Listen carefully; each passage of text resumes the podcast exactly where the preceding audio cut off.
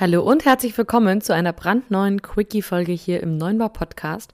Heute geht es um eine Hörerfrage, nämlich, Kathi, ich habe am Ende des Tages in meinem Café immer so viel Milchreste über. Woran liegt das eigentlich? Genau um das geht es heute in dieser Folge. Woran das liegt und welche Lösungen es für die Herausforderung gibt, verrate ich dir heute in dieser Folge. Viel Spaß dabei! Hallo, Servus und herzlich willkommen beim Podcast 9 Bar, dem B2B-Podcast rund um Kaffee, Gastro und Co. Hier geht es um aktuelle Gastrothemen, alles rund um das Thema Kaffee und wie du mit einem besseren F&B-Konzept mehr aus deinem Gastbetrieb holst.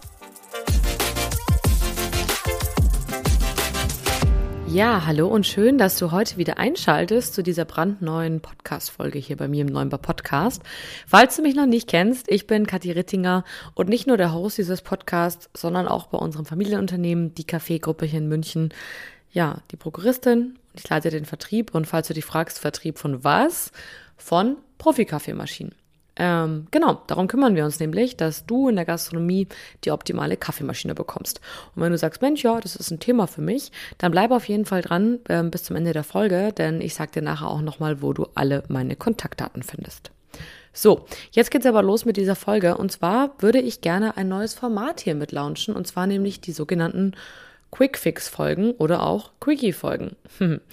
Und zwar dachte ich mir, Mensch, diese ganzen halbstündigen, dreiviertelstündigen und stündigen äh, Folgen, ja, das ist ganz schön lang und manche Menschen wollen einfach mal was Kurzes. Und ich dachte mir, dazu könnten wir doch wunderbar dieses Format nutzen, nämlich eine Quickie-Folge. Ich beantworte in diesen Quickie-Folgen einfach, ja, kurze Fragen oder erläutere kurze Themen, die mir so im Alltag begegnen. Und heute fange ich tatsächlich mit einer Frage an, die aus dem Hörerkreis kommt. Solltest du also Fragen mal haben zum Thema Kaffee, Food and Beverage, whatever it is, lass es mich wissen. Dann werde ich nämlich das Ganze mit aufnehmen und in einer sogenannten Quick Fix oder auch Quickie-Folge beantworten. So, lang genug gequatscht. Ich versuche übrigens in diesen Folgen unter 10 Minuten zu bleiben. Lass uns mal gucken, ob mir das gelingt. Wahrscheinlich nein. Also, ähm, Frage der, der Hörer war, Kathi, warum habe ich immer so viel Milchreste am Ende des Tages über? Und ähm, das ist tatsächlich etwas, was ich total oft in der Gastronomie sehe. Ähm, allerdings ist es tatsächlich so, dass diese Herausforderungen mehrere Ursachen haben kann und deswegen gucken wir uns jetzt mal die Ursachen dafür an und die Lösungen. Also Hauptursache Nummer eins: Es wird fast immer mit dem falschen Kännchen geschäumt. Und ähm, was meine ich damit? Es gibt ja grundsätzlich unterschiedliche Milchkännchengrößen, also die 350 Milliliter Kanne, so heißt die offiziell, das ist die kleine Kanne, eine 590 äh, Milliliter Kanne, das ist die mittlere und größere, also zum Beispiel 950 oder noch größer 1,5 Liter. Und der Klassiker ist, es wird nicht mit dem passenden Kännchen zum ähm, Produkt, was man zubereiten soll, geschäumt, sondern mit immer dem gleichen, und zwar meistens einem zu großen. Und ähm, wenn man mit einem Kännchen schäumt, was zu groß ist, muss man natürlich auch mehr Milch reinschütten. Und dann braucht man aber nicht die ganze Milch, sondern eben nur einen Teil davon. Was resultiert daraus? Logisch, Milchreste. Und ähm, das ist dann quasi mehr oder weniger ein total logischer, äh, ja, total logisches Resultat dieser Geschichte. So, jetzt ist natürlich die Frage, warum wird denn mit dem falschen Kännchen geschäumt? Erstens, im Betrieb ist nur eine Kännchengröße vorhanden. Naja, was soll man dann machen? Zweitens, ähm, man hat es so gelernt bekommen oder man schaut sich das so von anderen ab, dass die mal mit dem mittleren oder großen Kännchen schäumen. Und drittens, ähm, die Mitarbeitenden beherrschen das Schäumen mit dem kleinen Kännchen nicht und greifen deshalb zu dem größeren, weil es ihnen da leichter fällt. Und ähm, ja, die Lösungen sind hier gar nicht mal so wahnsinnig kompliziert. Ähm, klar, wenn es nur eine Milchkännchengröße gibt, dann sollte man erstmal neue Milchkännchen kaufen. Und zwar sinnvollerweise immer drei verschiedene Kännchengrößen pro Milchsorte. Was meine ich damit? Also eine kleine Milchkanne, die hat so 350 ml, die ist für einen Cappuccino oder einen Latte Macchiato geeignet. Ähm, aber nur dann, das Latte Macchiato Glas nicht zu groß ist. Die mittlere 590 Milliliter ist für zwei Cappuccino oder einen großen Latte geeignet und die große 950 Milliliter ist für zwei Latte oder drei Cappuccino und für alle Milchreste, was ich damit meine, sage ich euch gleich, ähm, der jeweiligen Milchsorte geeignet. Alles, was größer als 950 Milliliter ist, würde ich überhaupt nie empfehlen. Also 1,5 Liter ist die größte Milchkanne, das macht einfach zum Schäumen gar keinen Sinn. Die Qualität wird einfach nur mies. Klar, wenn ihr keinen Wert auf äh, Qualität legt, dann nehmt die große Kanne, aber ansonsten schäumt einfach mehrfach. Genau, also diese Kännchengrößen braucht ihr einfach. Und das Ganze pro äh, Milchsorte, weil wenn man immer nur quasi drei Kännchen hat, für verschiedene Milchsorten, dann ist die Gefahr recht hoch, dass man in ein hygienisches Desaster hineinläuft, nämlich weil man dann vielleicht ja, ich sag mal, Kuhmilch auf Hafermilch schüttet oder Sojamilch in die Hafermilch.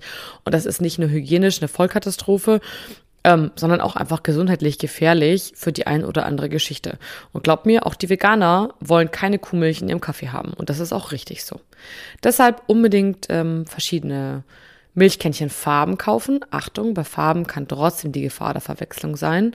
Oder eben äh, Kännchen kaufen, die eine Beschriftung haben. Also da, wo Hafer draufsteht, Soja oder wie auch immer.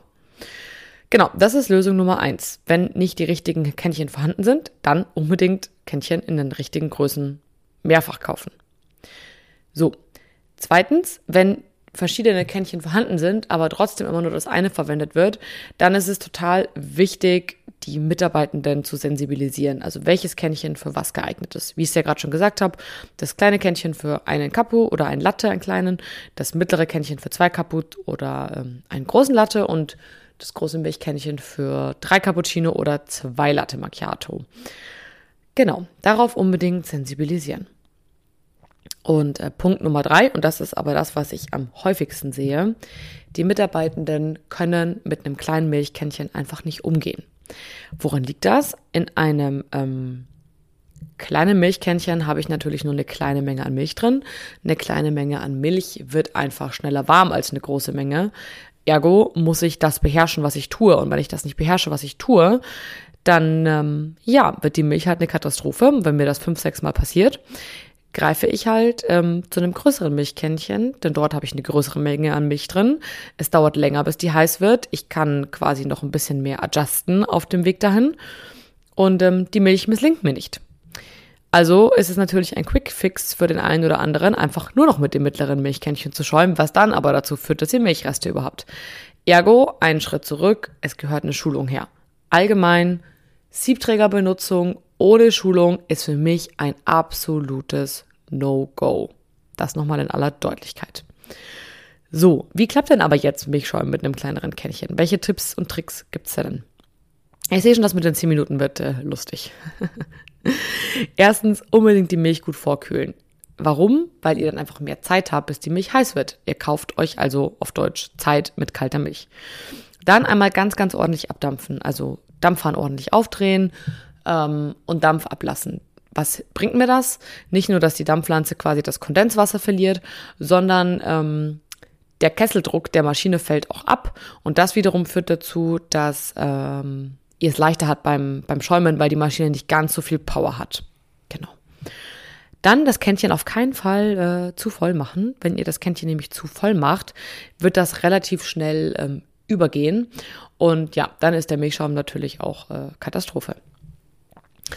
Und äh, mein letzter Tipp, das ist so ein kleiner Pro-Tipp, ähm, taucht die Dampfpflanze ein kleines bisschen mehr in die Milch, als ihr das sonst machen würdet. Warum? Dadurch habt ihr weniger Luft in der Milch. Ähm, die Milch kann nicht so schnell äh, an Volumen gewinnen. Und ähm, das Milchkännchen wird nicht so schnell voll und ihr habt allgemein eine bessere Milchqualität. Also das ist mein absoluter Pro-Tipp, ähm, bisschen weniger Luft unterziehen, dann wird der Milchschaum schöner, cremiger, ist äh, nicht so blasig, es geht nicht so schnell. Und ja, ihr bekommt einfach einen super guten Milchschaum. Also Dampfpflanze ein bisschen weiter in die Milch gleich zu Beginn eintauchen. Das sind meine Tipps. Wer sich jetzt denkt, was redet sie? Ähm, ich zeige euch das nochmal auf Instagram in den nächsten Tagen. Folgt mir auf 9-bar-podcast auf Instagram und Facebook. Dort bekommt ihr alle Tipps auch nochmal schriftlich. So, ähm, ja, Achtung, mit einem kleinen Milchkännchen geht der Prozess trotzdem sehr, sehr, sehr schnell. Die Milch wird natürlich aufgrund der kleinen Menge einfach trotzdem sehr warm. Das heißt, übt unbedingt mit Spülmittel vorab. Bedeutet, ähm, macht das Kännchen mit kaltem Wasser voll bis zum Schnabeleingang, gebt einen kleinen Spritzer Spüle mit rein und schäumt das Ganze einfach auf. Das verhält sich nämlich genauso wie Milch. Und ähm, genau, ihr könnt da eben üben, ohne Milch zu verschwinden. Und äh, Pro-Tipp quasi Nummer zwei, den ersten habe ich euch vorher schon genannt. Wenn eure Maschine das möglich macht, programmiert zwei verschiedene Dampfstufen. Also es gibt so ein paar Maschinen, da geht das. Die Ranchillo Specialty zum Beispiel kann das. Da hat man zwei Dampfhebelstufen. Dann könnt ihr eine für die große Kanne machen und eine für die kleine Kanne. Und äh, bei der kleinen Kanne quasi reduziert die Maschine automatisch ähm, die Dampfzufuhr, sodass ihr einfach ein bisschen mehr Zeit habt. Ähm, wer sagt, uh, äh, das geht bei meiner Maschine nicht. Ihr könnt auch die komplette ähm, Kesseltemperatur der Maschine senken lassen. Jetzt wird schon sehr technisch. Ähm, die Kesseltemperatur liegt in der Regel bei so circa 1 bis 1,15 Bar. Das könnt ihr an eurer Maschine erkennen, wenn ihr auf das Manometer schaut. Wenn die Maschine quasi im Betrieb ist, dann werdet ihr irgendwo einen Zeiger finden, der so bei 1 bis 1,5 Bar sich befindet. Und wenn ihr das auf 0,8 bis 0,9 Bar herabsenkt, hat die Maschine nicht ganz so viel Power und ihr tut euch leichter beim Schäumen. Achtung, das muss natürlich ein Techniker machen, das könnt ihr nicht selbst machen. Nachteil an der ganzen Sache, senkt ihr den äh, Kesseldruck, hat das in der Regel bei, ich sag mal so, ja, mindestens drei Viertel aller Maschinen, die da draußen so in der Gastronomie stehen, die Auswirkung, dass auch die Brühtemperatur kühler wird, also sprich das, die Wassertemperatur, die ihr für den ähm, Kaffee benutzt. Und das kann ein Problem werden, wenn ihr mit sehr fruchtigen Kaffee arbeitet, weil dann der Kaffee einfach sehr säuerlich wird. Also probiert das auf jeden Fall aus, wenn ein Techniker mal kommt, lasst ihn das mal runterstellen, falls das für euch ein Problem ist und ähm, schaut mal, wie sich das auswirkt auf eure Kaffeequalität. So, hiermit sind wir auch offiziell gescheitert. Wir sind bei 11 Minuten 30. Aber was soll's. So, wir waren bei Hauptursache 1. Das war das äh, quasi falsche Kännchen. Hauptursache 2, der Prozess nach dem Milchschäumen passt nicht. Also nicht der Milchschäumprozess, sondern anschließend. Wenn man verschiedene Milchkännchen, äh, Milchkännchengrößen hat und die auch richtig einsetzt, kann es einem trotzdem passieren, dass man Milchreste über hat. Zum Beispiel, weil ähm, die Tassen besonders klein sind, sodass selbst beim kleinsten Milchkännchen quasi, wenn man das richtig voll macht, trotzdem was überbleibt. Oder weil man den Flat White gießt, wo man nicht so viel Milch braucht.